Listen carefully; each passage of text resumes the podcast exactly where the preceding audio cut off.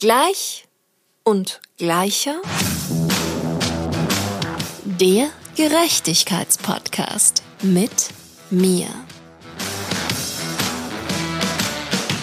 Hallo und herzlich willkommen bei Gleich und Gleicher. Mein Name ist Mia und in dieser Folge ist Jörg C. Summer mein Gesprächspartner. Jörg ist Wirkungsmentor, Ideengeber und Podcaster. Wir sprechen über sein Wofür und warum es wichtig ist, sich weiterzuentwickeln. Wir philosophieren darüber, was es bedeutet, sich selbst gerecht zu werden und warum Glück eine Entscheidung ist. Er erzählt mir, wie es gelingen kann, die wahren inneren Stärken zu erkennen und warum Gerechtigkeit und Frieden für ihn nah beieinander sind. Wir sprechen über den Weltfrieden und wie wir alle dazu beitragen können, indem wir uns auf die Suche nach dem eigenen inneren Frieden begeben und diesen dann auch leben. Hallo und allerherzlichst willkommen, lieber Jörg. Schön, dass du da bist. Hallo Mira, es ist meine große Ehre, dabei sein zu dürfen in deinem Podcast. Ja, ich fühle mich geehrt, dass du da bist, der große Wirkungsmentor. Das, ähm, so groß bin ich gar nicht. Ah ja, doch, doch. Wir wollen uns mal nicht unnatürlich klein machen. Aber erzähl mal kurz, was, was ist denn dein Wofür? Oh, du steigst aber gleich richtig dicke ein. Klar. Ein Wofür ist tatsächlich den Menschen klar zu machen, dass sie jeder für sich und Wunder sind und sich nicht hinter irgendwelchen Zertifikaten verstecken müssen, um geliebt zu werden. Mhm, okay. So, dieses Wofür ist für Firmen genauso wichtig wie für Privatpersonen, weil in Firmen wird oft auf die Performance geguckt, was verständlich ist. Ähm, aber eben nur darauf zu gucken, was irgendwann mal irgendjemand entschieden hat, dass du in einer Prüfung für eine Note kriegst oder einen Abschluss das ist halt viel zu wenig. Es geht ganz viel um Vertrauen, Ehrlichkeit und Offenheit. Und damit bin ich bei jeder guten Beziehung angekommen und auch in meinen Augen sehr stark in deinem Thema Gerechtigkeit und auch der Erkenntnis, dass es nicht immer passen kann, bloß weil es auf dem Papier so aussieht. Mhm. Und Menschen sich auch entwickeln.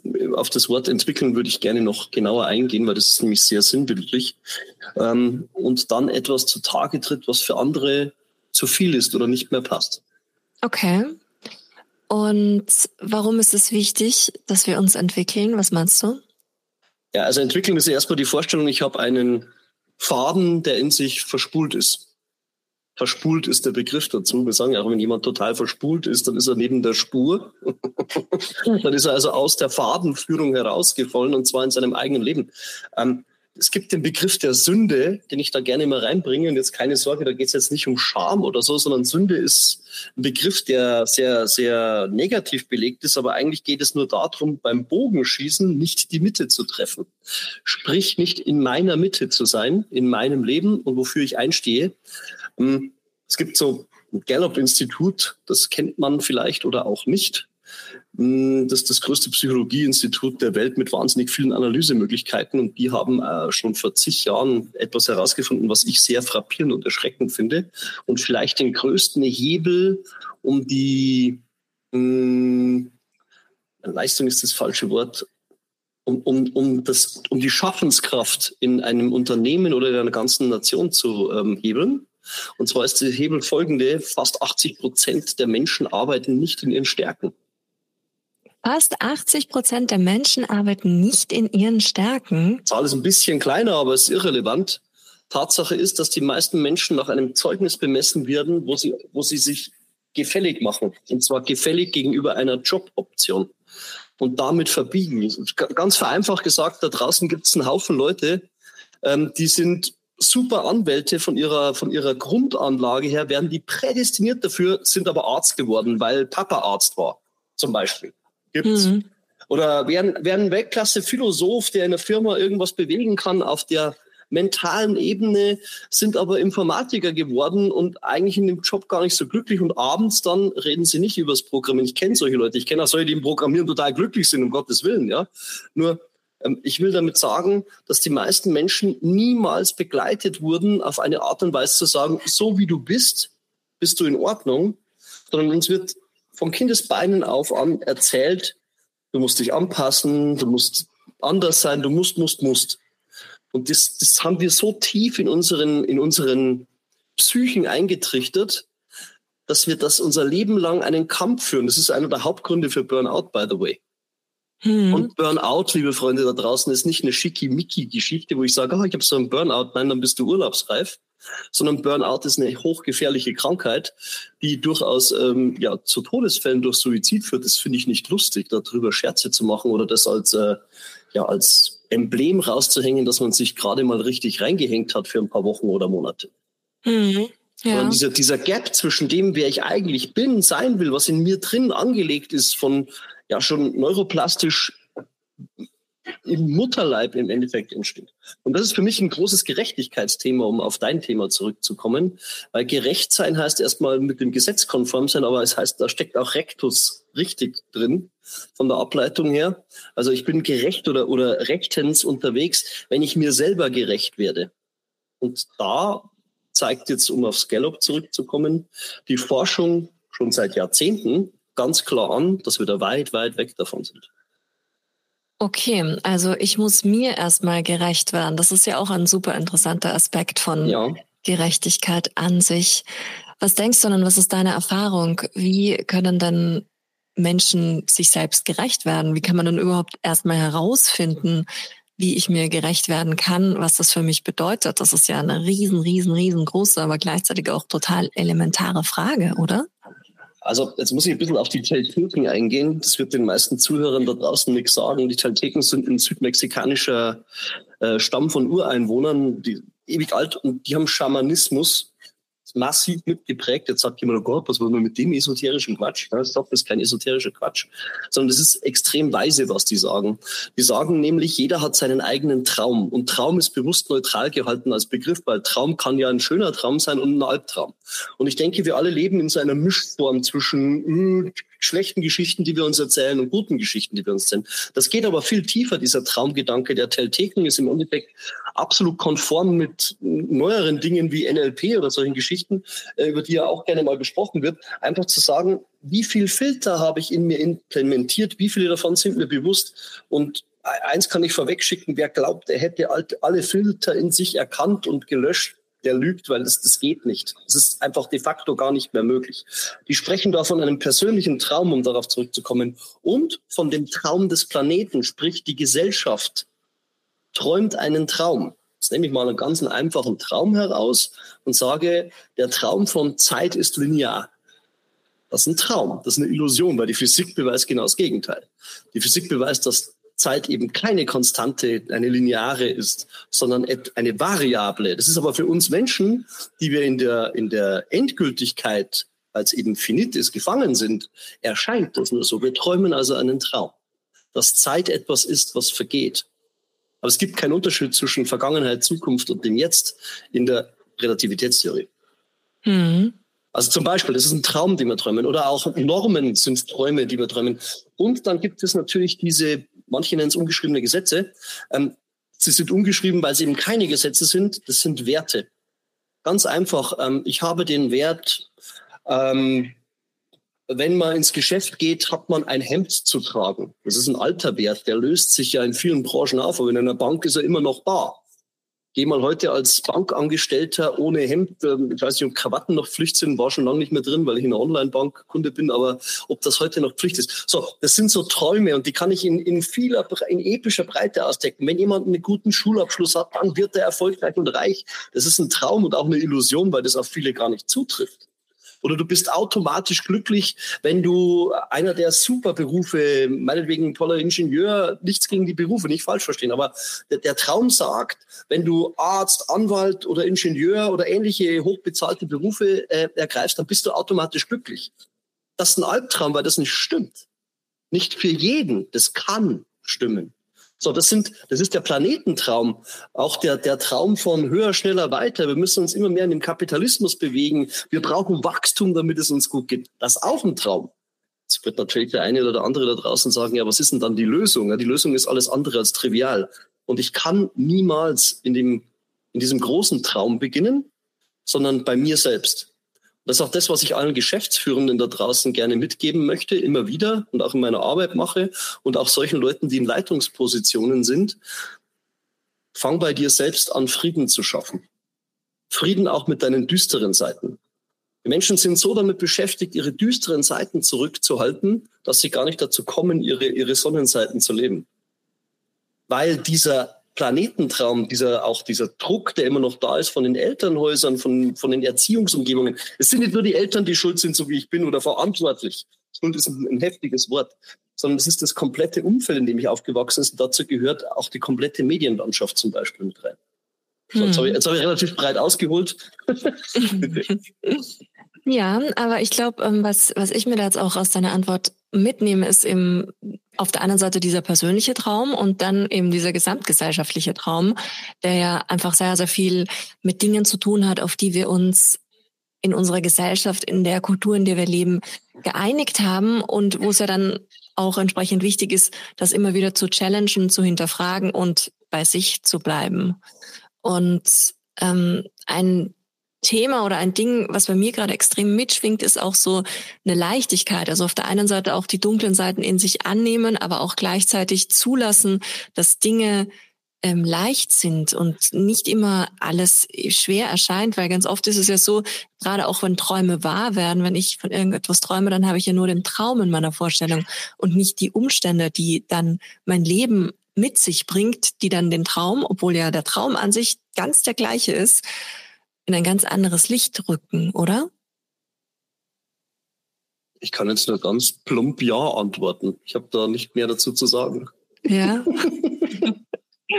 Ja, weil das ist irgendwie schon so ein, ähm, ein Thema, wo ich mir denke, auch jetzt für sich seine eigene Gerechtigkeit zu finden und seine eigene Gerechtigkeit zu leben, hat eben sehr, sehr viel damit auch zu tun, gewisse Ebenen nenne ich sie jetzt mal, zu durchbrechen und immer mehr an diesen einen Kern heranzukommen, der dir dann erlaubt, deinen eigenen Traum aufzuspüren und ähm, da entsprechend auch einen Ort zu finden, wo du wirken kannst.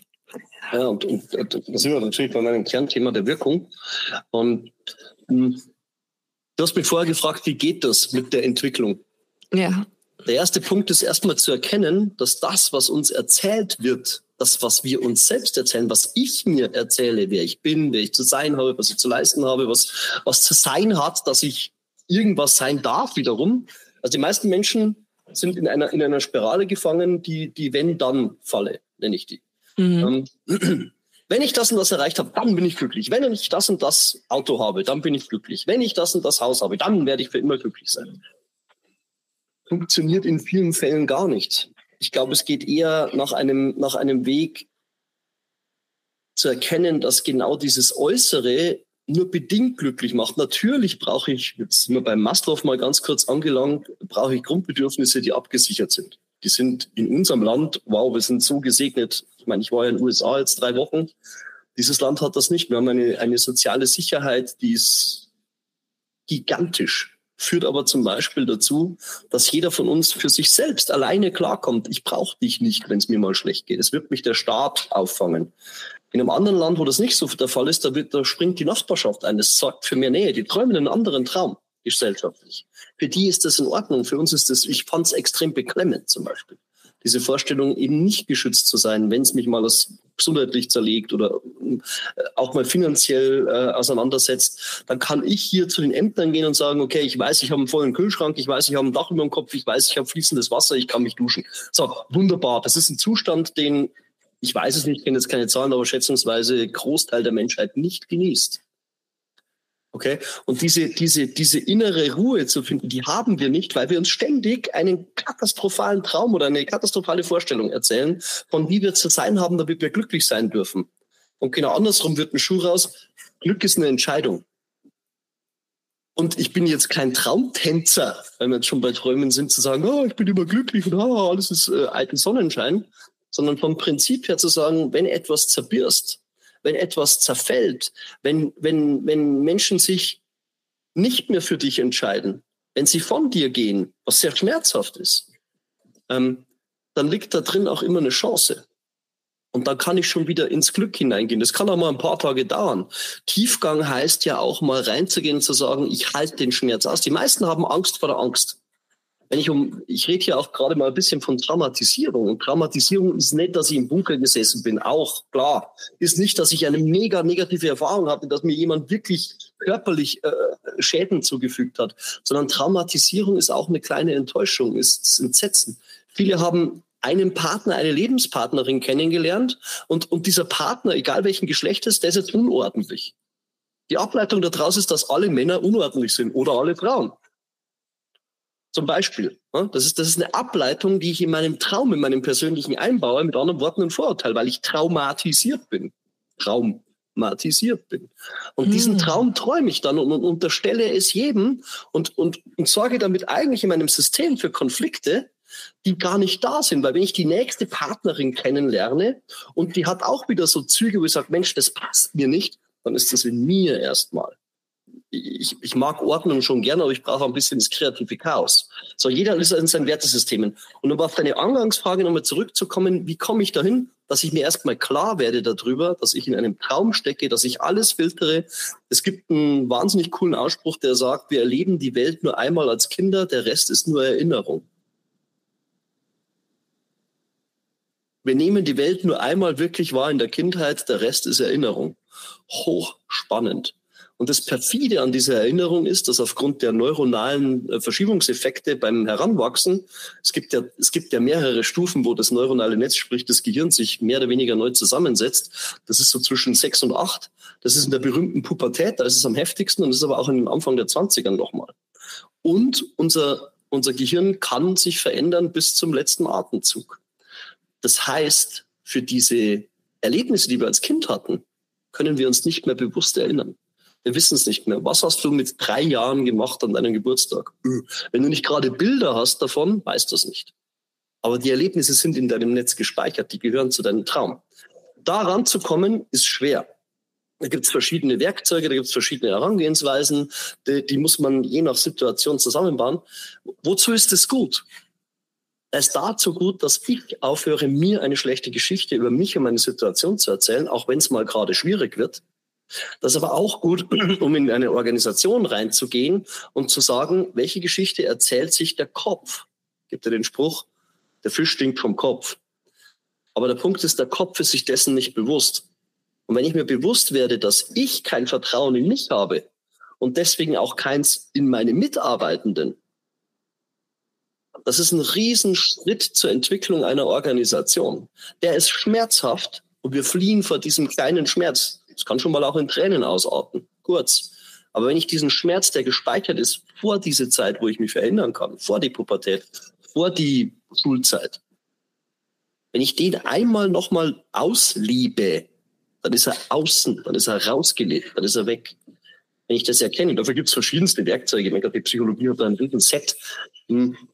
Anfangen würde ich tatsächlich, und das ist meine Empfehlung, mal ganz klar herauszufinden, was sind meine echten Stärken.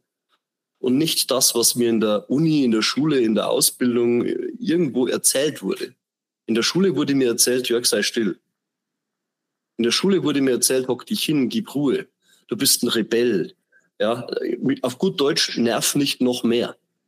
Weil du so bist, wie du bist. Und andere, die nichts beigetragen haben zum Sozialleben, einfach still waren, ruhige Leute, die wurden hofiert.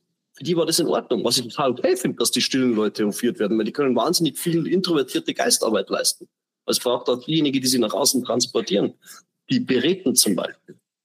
Und dann habe ich in der Ecke einen, einen Programmierer sitzen, der eigentlich der total coole Stratege ist, was er beim Programmieren ja braucht, und gleichzeitig aber abends über Weltpolitik philosophiert und Dinge aufzieht und Pläne hat, wie es besser läuft, warum bringe ich den nicht nach außen in die PR von meiner Firma? Weil ich es nicht weiß, weil ich nur auf seine, auf seine Reputation von Dritten gucke. Weil ich kein Vertrauen habe, weil ich kein Vertrauen aufgebaut habe, weil ich nie hingeguckt habe, was kann der wirklich, was kann dieser Mensch wirklich. Und darum geht es in meiner Arbeit. Und dieses was kann der Mensch wirklich, was sind meine wahren Stärken? Das hört sich jetzt so einfach an, finde das mal heraus, aber ich kann mir vorstellen, dass das ja ein irrsinnig großer, tiefgehender Prozess ist. Wie gehe ich den an? Ist es einfach mal diese Entscheidung zu sagen, okay, ich will jetzt hier klar Schiff machen und mich loslösen und mir erstmal darüber bewusst werden, dass das hier verschiedene Arten von Träumen sind, die ich lebe, die wir als Gesellschaft leben. Um da irgendwie an dem Kern heranzukommen, ist es so, dass ich das alleine schaffen kann? Brauche ich jemanden an meiner Seite? Wie sind deine Erfahrungen? Es gibt ganz wenige, die das alleine schaffen. Die meisten aber haben doch Hilfe. Hilfe von Büchern, Hilfe von Seminaren, Hilfe von Workshops, Hilfe von diesen ähm, Scharen an Coaches da draußen oder halt von, von einem Mentor, der da schon ist, in Teilen. Es ist ja niemand perfekt. Es geht nicht um Schwarz-Weiß, es geht nicht um erleuchtet. Äh, alles Quatsch, sondern es geht darum, erkenne ich mich selbst und erkenne ich, dass ich nur ein Spiegel des anderen bin. das, was mich am anderen stört, ist vielleicht eine Schwäche von mir, höchstwahrscheinlich, oder ein Trauma, oder ist, ist eine Grenze, die ich halt habe. Die darf ja in Ordnung sein. Die Leute haben immer Angst, wenn es um sowas geht, dass sie noch mehr als nicht in Ordnung dastehen. Nein, im Gegenteil. Wenn du erkennst, deine Grenze ist, was du Freunden wirklich erzählst, wie wahrhaftig du ihnen gegenübertreten kannst. Für mich ist es so, ich mag alles ohne Probleme erzählen und leben dürfen. Und wenn das nicht mehr passt, das ist meine Freundschaftsphilosophie, wenn das nicht mehr passt, dann reagieren die meisten so, dass sie sagen, ja, der andere, der andere, der andere. Nein, ich, ich bin für den anderen zu anstrengend, schwierig, offen, ordnungsliebend, whatever. Und ich blockiere ihn in seinem Schaffen, wo er gerade ist, wo sie gerade steckt. Und das ist okay. Das ist okay. Vielleicht bin ich weiter, vielleicht bin ich auch blockierter. Noch. Wenn es den, wenn es den Frieden stört zwischen dem Menschen und in dem Menschen, dann ist es Zeit zu gehen. Beziehungsweise einen Wechsel anzustreben. Das ist eine Firma ganz spannend. Wenn ich erstmal eine Landkarte der Stärken habe, da gibt's Werkzeuge, die dauern nicht lang, um erstmal grundlegend Stärken rauszufinden. Da gibt's verschiedenste, manche sind ja gut, manche nicht, egal. Ähm, das rauszufinden und zu sagen, ja, Moment mal, das Talent habe ich gar nicht gesehen von diesem Menschen, weil ich ihn immer verurteilt habe nach seiner Performance und ihm nie vertrauen konnte, weil seine Performance zwar da ist, also sprich sein Zeugnis und das, wofür er eingestellt ist, den Posten, den er hat, alles gut, aber du merkst bei solchen Leuten, die, die ziehen woanders hin. Und das sorgt für Unwohlsein, weil der eigentlich seine Erfüllung nicht bringt. Dafür bezahle ich dich. Aber vielleicht kann ich ihn weiter bezahlen und mit etwas anderem viel mehr erreichen. Oder aber auch klar zu sagen, ich entwickle diesen Menschen von der Karriere weg. Die Bindung auf alle Fälle. Alle reden momentan von Recruiting und diesem Fachkräftemangel. Quatsch. Das ist wirklich Quatsch, aber das ist ein eigener Podcast, über den können wir reden. Alle reden davon. Niemand redet davon, was ist mit deinen Bestandsleuten in deiner Mannschaft. Was ist mit den Menschen, die da sind? Sind die so happy, dass die eben nicht gehen wollen? Wenn einer geht und du musst ihn ersetzen, ist das vielfach teurer und aufwendiger, als wenn, wenn, du, äh, wenn du denjenigen, der da ist, hältst. Hältst und zwar so, dass dieser Mensch morgens aufsteht und sagt, yes, ich habe ein klares Wofür in meiner Company. Es ist verschmolzen mit meinem Wofür nach Möglichkeit. Ich kann großteils mich wirklich einbringen, wie ich bin. Dann explodieren Firmen wenn die, wenn die Menschen haben, die verstehen, wofür sie morgens aufstehen. Und wenn das wofür nur ist, damit ich meine Rechnungen bezahle, dann ist das wofür so mau. Weil wenn der Nächste kommt und sagt, ich mache es dir leicht für die Rechnungen zu zahlen, weil ich zwei, drei, vierhundert Euro drauflege in deinem Gehalt, dann sind die Menschen weg. Ich erkriege keine Loyalität auf dieser Basis. Und das ist eine Angst, die in Organisationen hängt ohne Ende. Einerseits solche zu verlieren, die da sind und die schon eingearbeitet sind und die ich bezahle und und andererseits die Angst, nicht die richtigen zu finden. Weil die Leute sehen nur diese, diese Leistungsbeschreibungen durch Dritte, sprich Zeugnisse. Okay, verstehe. Und es führt ja auch am Ende dazu, dass dass nicht nur der Company besser geht, sondern eben dann am Ende auch dem Individuum, weil wie erstrebenswert ist das nur, einer Tätigkeit nachzugehen, um die Rechnungen zu bezahlen. Ja, aber so sind viele Firmen gestrickt die sind mal als Traum gestartet und sind zum Albtraum der Rechnungszahlerei mutiert. Also sich die Betriebswirtschaft ist eine wichtige Geschichte, die brauchen wir auch, dass Firmen funktionieren. Sie tut aber ihren Teil dazu bei, dass genau dieser Effekt entsteht. Weil ja, ich muss die Steuer bedienen, ich muss die Krankenkassen bedienen, ich muss die Löhne bedienen. Alles klar. Das ist, das, das muss bleiben. Die Frage ist, geht es einfacher, wenn ich die Leute unter Druck setze oder wenn ich die Leute in die Spielwelt zurückbringe? Alle mega erfolgreichen Firmen, die neu entstanden sind, die in den letzten 10, 15 Jahren so richtig durch die Decke gegangen sind, haben im Kern das Bewusstsein für die Zahlen am einen Ende und das Bewusstsein darüber, dass der Mensch in seinem Spieltrieb am kreativsten ist. Ob das jetzt der Google, Apple, auch Adidas, by the way, also auch deutsche Firmen sind da, sind da gut da vorne dabei. Die haben alle ein, ein Mindset entwickelt, wo sie in den oberen Etagen zumindest dafür sorgen, dass die Leute spielen und das drücken die auch in die Teams durch. Die Teams haben keine Workshops mehr, wo strukturiert irgendwas, Zielvorgaben, balala, die sind auch da. Aber die haben eine zweite Schiene und die zweite Schiene heißt wirklich einen erwachsenen Spielground zu schaffen. Wenn ich Kindern zusehe, ich habe ja vier, wenn ich Kindern zusehe und die gehen auf andere Kinder zu, dann ist völlig wurscht, wie der Mensch heißt, wie der aussieht. Das ist denen total egal. Die klären erstmal, was ist das Set. Worum geht's denn hier eigentlich? Wofür spielen wir? Die klären erstmal das Wofür. Wofür spielen wir? Was machen wir jetzt? Sind wir jetzt Ritter? Sind wir, sind wir Piraten? Whatever. Und dann geht's ab in den Sandkasten und wird entweder Piratenschiff gespielt oder Bauarbeiter oder je nachdem, egal. Ja. Es wird erstmal geklärt, wofür bin ich da? Und diese Antwort haben viele Firmen nur sehr bedingt und wieder in so einem Albtraumsystem gefällig zu sein. Das ist ein mutiger Schritt.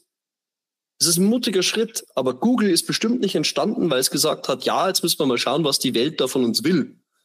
Sondern wir schauen mal, was wir brauchen, dass wir uns entwickeln. Kommt der weltberühmte Henry Ford-Satz, der uralt ist, rein. Wenn ich die Leute gefragt hätte, was sie wollen, dann hätten sie geantwortet, schnellere Kutschen. Er hat aber die Automobilfabrikation revolutioniert. Die Leute können jede Farbe haben, solange es schwarz ist weil er gesagt hat, das ist gar nicht wichtig. Es geht um die Funktion der Mobilität. So diesen Mut zu haben, herauszukristallisieren, was uns wirklich eigenständig macht. Alle labern von USPs, wirklich labern in den meisten Fällen, weil eigentlich sagen sie nur, mein USP ist noch USPiger als der gleiche vom Konkurrenten anstatt dass sie es an die Personen hängen, die da sind, anstatt dass sie es an, an Servicegedanken hängen, anstatt dass sie es in Wohlbefinden reinhängen. Menschen kaufen von Menschen und nicht von USPs und auch nicht von, von Flyern. Flyer sind nur noch eine Bestätigung dessen, was der Mensch schon äh, entschieden hat. So. Und wenn ich diese, diesen Spieltrieb anzettelt, indem ich den Leuten klar mache, es ist total okay, dass du deine Ruhe brauchst. Du bist ein stiller Arbeiter, den, den darf ich ein Einzelbüro geben, weil der dort seine, seine Leistung, also der wird total gestört durch Geräusche. Der will einfach tüfteln. Das ist ein Analytiker. Der braucht Ruhe. Und dann gibt's Leute, die übers Reden, übers Reden kreieren. Die sind kreativ, die müssen aber kommunizieren, die brauchen andere, die brauchen Feedback-Schleifen. So, die muss ich in einen Raum reinbringen, denen muss ich die Möglichkeit geben, ständig kreativ zu sein und das natürlich auch gezielt abzugreifen. Und das sind, glaube ich, die großen Herausforderungen, die wir momentan haben. Und wir sind total geblendet von unserem Leistungsgedanken. Wenn jemand einen guten Abschluss hat, dann ist der automatisch im Beruf auch gut. Das stimmt nicht. Weil den guten Abschluss hat er vielleicht unter Kampf und Zwang gemacht, weil er sich oder andere ihm eine Geschichte erzählt haben. Du musst das werden, damit du glücklich sein kannst. Wenn du diesen Beruf hast, dann. Wenn du diese Gehaltsstufe hast, dann. Schon klar, ich brauche ein Mindestgehalt, weil wenn ich meine Rechnungen nicht zahlen habe, bin ich immer im Stress. Aber prinzipiell auf dieser Basis setzen wir auf und es ist ein, es ist ein Change, darüber zu gehen, aber ich bin mir sehr, sehr sicher, dass so ziemlich alle erfolgreichen Firmen das in Zukunft machen werden. Die halten auch ihre Mitarbeiter und die ziehen auch Mitarbeiter magisch an. Mhm. Ja, aber das ist ja gleichzeitig auch so die große Kunst, oder? Auf der einen Seite eben keinen wirtschaftlichen Druck zu haben oder sich dahingehend frei zu machen, indem wir mit dem unser Geld verdienen, was unserem wahrhaftigen Traum entspricht. Weil wenn du jetzt gerade den falschen lebst, dann gehört dir da auch eine ganz große Portion Mut dazu, sich erstmal irgendwie, klar, wir sind in Deutschland abgesichert sozial, aber trotzdem ist es ja ein irrsinnig unangenehmer Prozess durch so eine, durch sowas zu gehen, wenn das nicht funktioniert oder einfach eben diesen Mut aufzubringen, wie auch immer da durch diese Diskrepanz durchzugehen.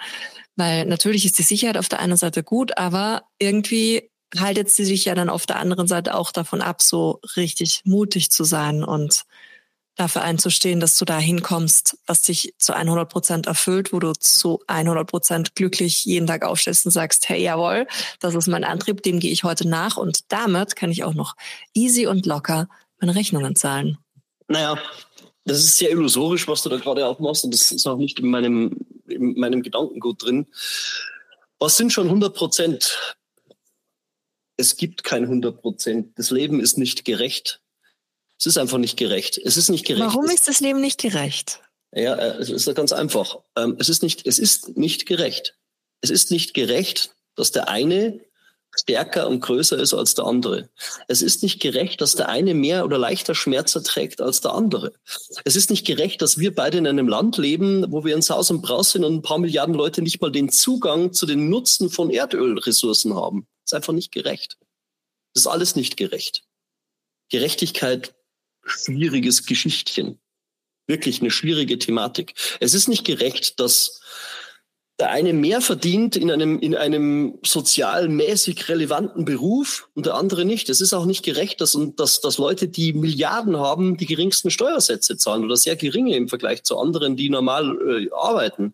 Es ist einfach alles nicht gerecht. Ist, warum erbt jemand einen Haufen Geld, der nichts dafür getan hat, außer dass er zufälligerweise in der richtigen Familie geboren wurde? So, äh, egal wo ich hingucke, ich kann mich immer drauf stürzen als nicht gerecht. Also 100 Prozent glücklich zu sein gibt's nicht, weil ich immer einen gewissen Gesellschaftsstruggle habe. Es wird auch immer etwas auf mich hereinprasseln. Aber der Punkt ist der, bin ich dankbar dafür, dass ich diesen Tag erleben darf das ist nämlich ein Tag weniger, wenn er heute Abend zu Ende ist und nicht noch ein Tag mehr, der morgen kommt, sondern es war ein Tag weniger, den ich noch leben darf, den ich dieses Leben erleben darf. Bin ich damit erstmal grundzufrieden, egal was von außen kommt. Und diesen Change hinzulegen, das ist ja nicht so ein ah, Switch und jetzt bin ich da und tralala, sondern es ist eine jahrelange Entwicklung. Ich meine, wir, wir haben 20, 25, 30 Jahre lang haben wir uns rumschubsen lassen in gewisser Weise, haben wir uns auch eine Geschichte erzählt, haben gekämpft, dass wir da erfolgreich sind, haben eine Karriereleiter bestritten, sind da vielleicht auch ganz happy damit. Warum soll ich es ändern?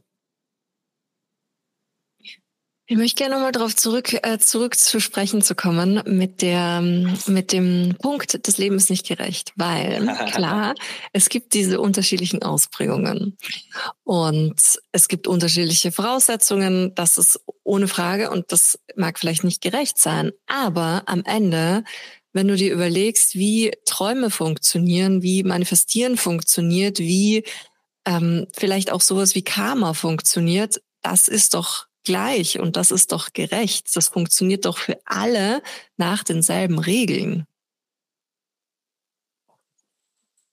Und wer genau hat den allen gleich beigebracht?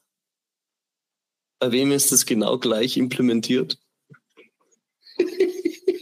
Das liegt ja wiederum an uns. Das ist ja dann reine Selbstermächtigung. Da können wir uns ja drum kümmern. Wir müssen uns ja nur darüber bewusst werden, dass das so ist. Und dann, klar, ich weiß auch, ich habe super viele Bücher über Manifestation und ein glückliches und erfülltes Leben gelesen und mich coachen lassen ohne Ende und bin ja trotzdem noch nicht die Erfüllte, die jeden Tag in der Früh aufsteht, obwohl ich schon sagen kann, dass ich in gewissen Teilen meiner Traum lebe.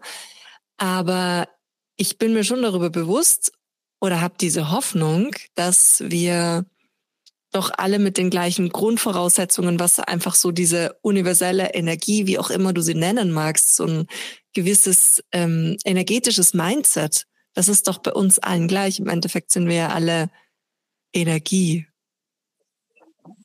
Oh, jetzt wird esoterisch. Übrigens, liebe Zuhörer da draußen, esoterisch, das, äh, das wissen auch viele nicht, was es bedeutet. Das heißt das Innere betreffend. Das ist gar nichts Schlimmes. Und was ist so schlimm an meinen Gedanken und Gefühlswelten, dass ich mich damit beschäftigen will?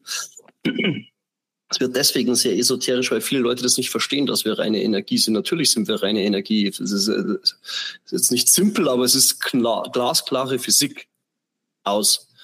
Energie und auch Materie, wir können sie nicht zerstören aber wir können sie beeinflussen. Das ist klar. Wir können sie beeinflussen. Wenn du von, von Manifestation redest, das ist ein Wort, das mag ich gar nicht mehr bedienen. Aber ich sage immer, ich mag in die Wissenschaft gucken. Mhm. Und ähm, warum, deine Frage, warum, ob wir das sind, ja, äh, wobei ich da schon Unterschied mache, wie viel weibliche und männliche Anteile im, im jeweiligen Menschen angelegt und ausgeprägt sind. Das macht einen Riesenunterschied. Ähm, das führt aber, glaube ich, extrem weit an der Stelle, sondern das Spannende ist tatsächlich in die echte Wissenschaft zu gucken. Die Leute bedienen oft Wissenschaft da draußen, ohne zu wissen, was der aktuelle Status ist. Wenn ich jemanden höre und sage, ja, das ist wissenschaftlich nicht erwiesen, sage ich wirklich, dann gucke ich nach und dann bin ich interessiert. Dann möchte ich es wissen. Das mit der Manifestation ist wissenschaftlich nicht erwiesen. Naja, da muss man sich mal mit dem tiefgründigen Physikwelten auseinandersetzen und dafür brauche ich nicht das große Mathe-Genie sein. Da gibt es durchaus ganz deutliche Anzeiger in die Richtung.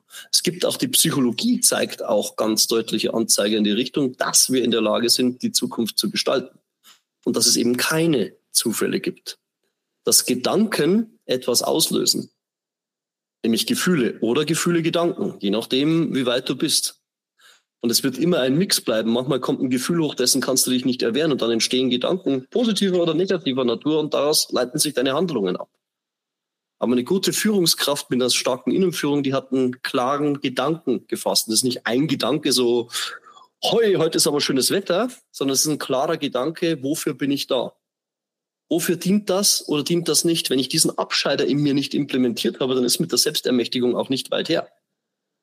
Und es ist immer so leicht gesagt, boah, ich gehe jetzt in Selbstermächtigung oder ich werde mit meiner Stärken klar und dann lebe ich da danach. Ja, wenn es so einfach wäre, würden wir es ja alle tun.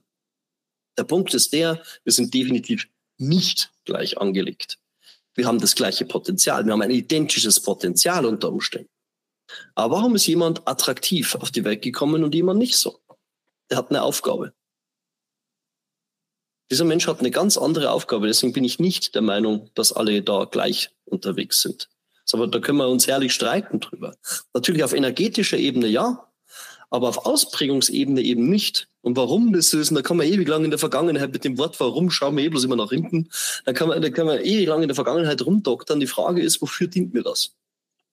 Wofür ja, wofür dient, dient mir das? Ja, wofür, wofür, wofür dient mir das, dass ich zum Beispiel einen riesen Gesichtserker als Kind habe?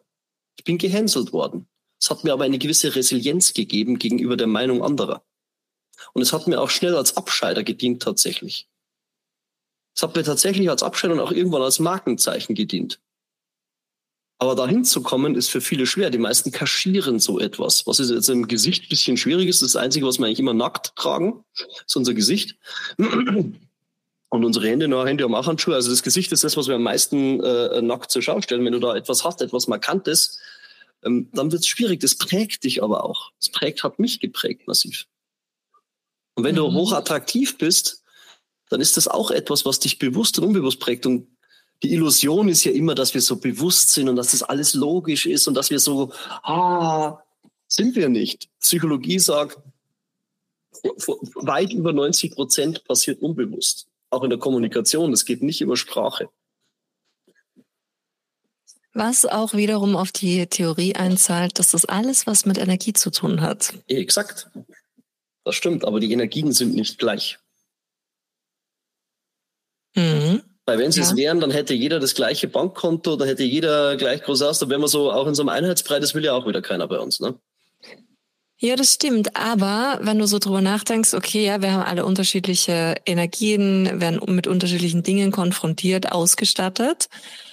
Aber im Endeffekt, dieses dieses, was uns dann halt wiederum als Menschen ausmacht. Egal, im Endeffekt ist es ja wurscht, wie viel Geld du auf dem Bankkonto hast und in was für eine Familie du reingeboren wirst. Das ist ja alles kein Garant dafür, dass du dann ein glückliches und erfülltes Leben führst. Exakt. Also ich finde, das zeigen ja auch immer wieder Reisen in Länder, die ganz anders sozial aufgestellt sind als wir, wo mir persönlich die Menschen teilweise viel, viel glücklicher erscheinen, als wir das so sind, obwohl die halt viel, viel weniger haben. Und ja, das finde ich zahlt wieder so ein bisschen auf die Theorie ein, dass es dann doch wieder auf einer ganz übergeordneten Ebene gerecht zugeht. Ein sehr wichtiger Mensch aus meiner beruflichen Karriere hatte folgenden Satz dazu. Und der war, du kannst im Leben alles haben und musst dafür bezahlen. Und das ist das, was wir tun. Also dieser massive flächendeckende Überkonsum in den westlichen Ländern, nicht nur da, aber vor allem da, der hat seinen Preis. der Preis ist auch sozialer, psychischer Druck. Und die Angst, das alles wieder zu verlieren. Das, das, die Esoterik spricht ja von Anhaftungen an der Stelle.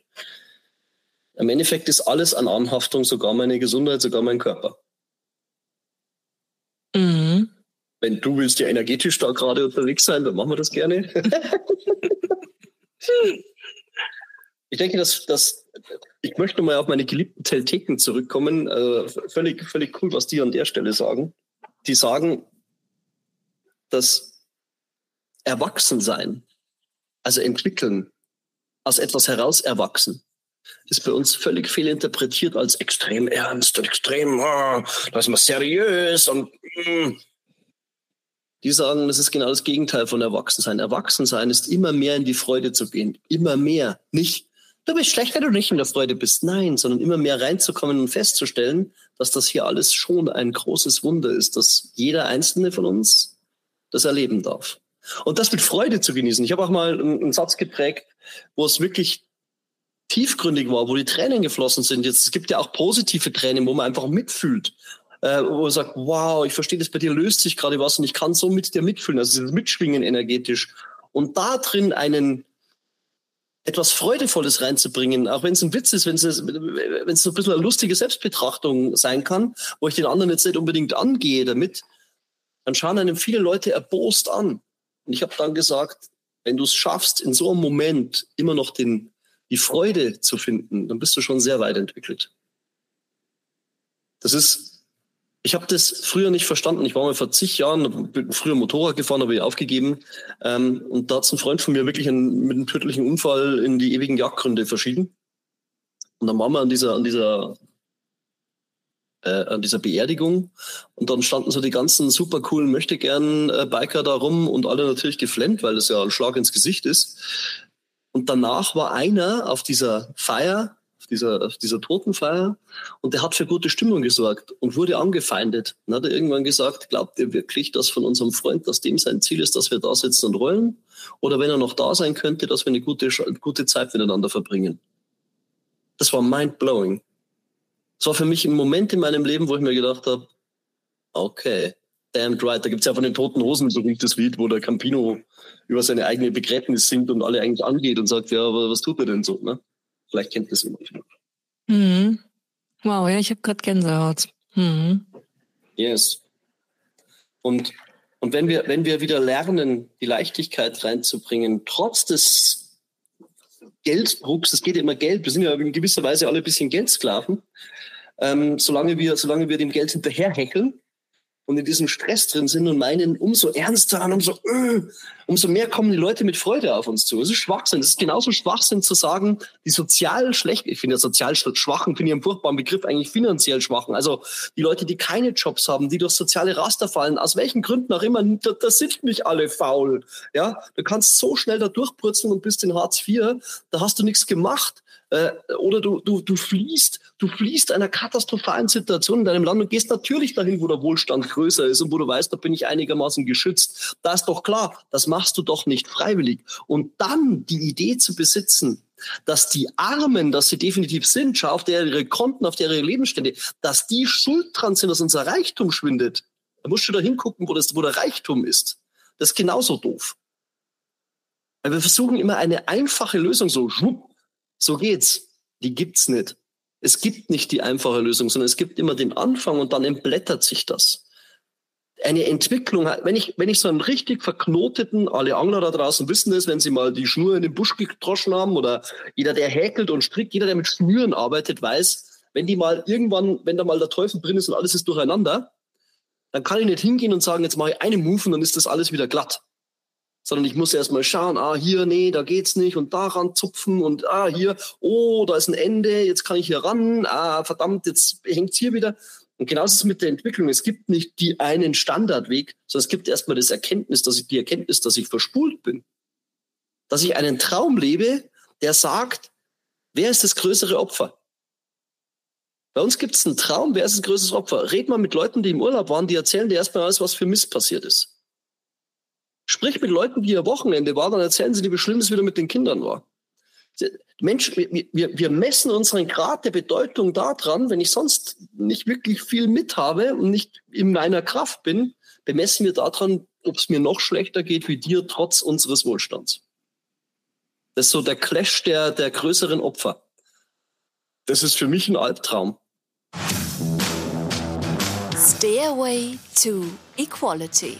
Deine Steps zu mehr Gleichberechtigung. Und um das jetzt nochmal umzukehren, weil wir sind ja jetzt langsam aber sicher schon am Ende von unserem Gespräch. Es gibt immer noch so eine letzte Kategorie, die ich auch gerne mit dir bespielen möchte. Und ich finde, du hast im Laufe des Gesprächs jetzt schon sehr, sehr viele Dinge gesagt, wo wir persönlich für uns Verantwortung nehmen können und ansetzen können, um ein erfüllteres und vielleicht auch gerechteres Leben zu führen. Und das möchte ich dich jetzt nochmal konkret fragen. Jörg, was meinst du? Was sind Dinge, die wir machen können, vielleicht ganz kleine Schritte, um die Welt da draußen gerechter werden zu lassen? Ähm, tue mich wahnsinnig schwer mit der Antwort. Aus einem einfachen Grund, was ist gerechter? Das ist für mich ein nicht klares Ziel, aber friedlich. Ich denke, gerecht und friedlich gehen sehr nah einher und wir sind da sehr bei, bei, beisammen. Wenn ich, egal wie schlimm der Konflikt ist, egal wie schmerzhaft das Ganze ist, Egal was ich sehe, in welcher Situation sich ein anderer vielleicht befindet, warum es zu einer Ungerechtigkeit zwischen uns kommt. Wenn ich den Frieden hochhalte und den Humor und auch die, das Wohlwollen, dass der andere in seiner Position richtig für sich handelt, muss nicht richtig für mich sein. Dann ist er für sich gerecht und nicht für mich. Dann kann ich eine Trennung akzeptieren oder einleiten, wie auch immer, und dann den Frieden anzustreben, das ist in meinen Augen das Allerwichtigste. Deswegen spreche ich ja auch gern vom Weltfrieden und ich meine damit den Frieden in meiner Welt und in deiner Welt und damit in unserer Welt. Das mag utopisch klingen, Weltfrieden zu erzeugen, wenn ich bei mir anfange, aber wo soll ich denn sonst anfangen? Wo soll ich denn sonst anfangen? Die ganzen Aggressionen, auch das Opferspiel ist eine Form der ganz perfiden, passiven Aggression, spüren ja mehr Aggressionen und das schaukelt sich brutal auf. Wenn ich aber bei mir im Frieden bin und hallo, das gelingt mir auch nicht 100 Prozent. Ich habe auch Stresslagen. Ich äh, kontrolliere mich auch nicht immer. Ich will mich auch gar nicht kontrollieren immer. Ich will sein. Aber im Zweifelsfalle zu sagen, hat das jetzt dazu geführt, dass ich im Frieden bin und mein Gegenüber? Das würde für sehr viel Gerechtigkeit sorgen, weil dann kann sich jeder entwickeln und entfalten. Wow. Wow. Vielen, vielen Dank. Ich finde, das ist der perfekte Abschluss für dieses extrem inspirierende Gespräch, für das ich mich sehr, sehr herzlich bei dir bedanken möchte. Ich bedanke mich ebenfalls, war sehr toll. Danke. Danke. Vielen herzlichen Dank fürs Zuhören. Das war Gleich und Gleicher, der Gerechtigkeitspodcast mit mir. Damit ihr euren Zukunft keine Folge mehr verpasst, abonniert den Podcast und folgt mir auf Instagram.